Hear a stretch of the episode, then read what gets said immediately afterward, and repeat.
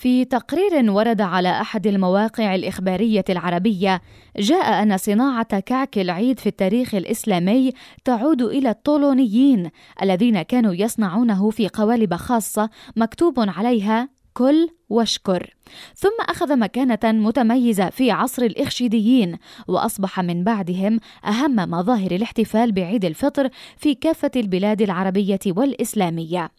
وتقول مراجع تاريخية حسب الموقع إن الفراعنة هم أول من عرف الكعك وكان خبازوهم في البلاط الفرعوني يحسنون صنعه بأشكال مختلفة زادت عن مئة وكانوا يقدمونها في مناسبات عديدة وكانوا يصنعونه بالعسل الأبيض.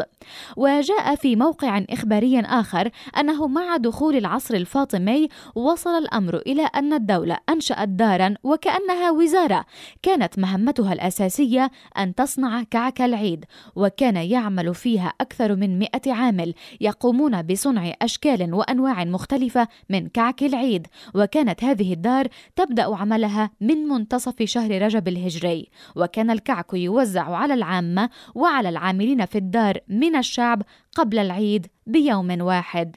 ويعرض في المتحف الإسلامي في القاهرة قوالب مكتوب عليها عبارات كان يتم وضعها على الكعك قبل توزيعه وكانت من بين تلك العبارات جمل تهنئ العامة والخاصة من الشعب بالعيد مثل كل هنيئا أو كل واشكر أو بالشكر تدوم النعم أدام الله علينا وعليكم هذه النعمة لشبكة أجيال. أسيل. دزدار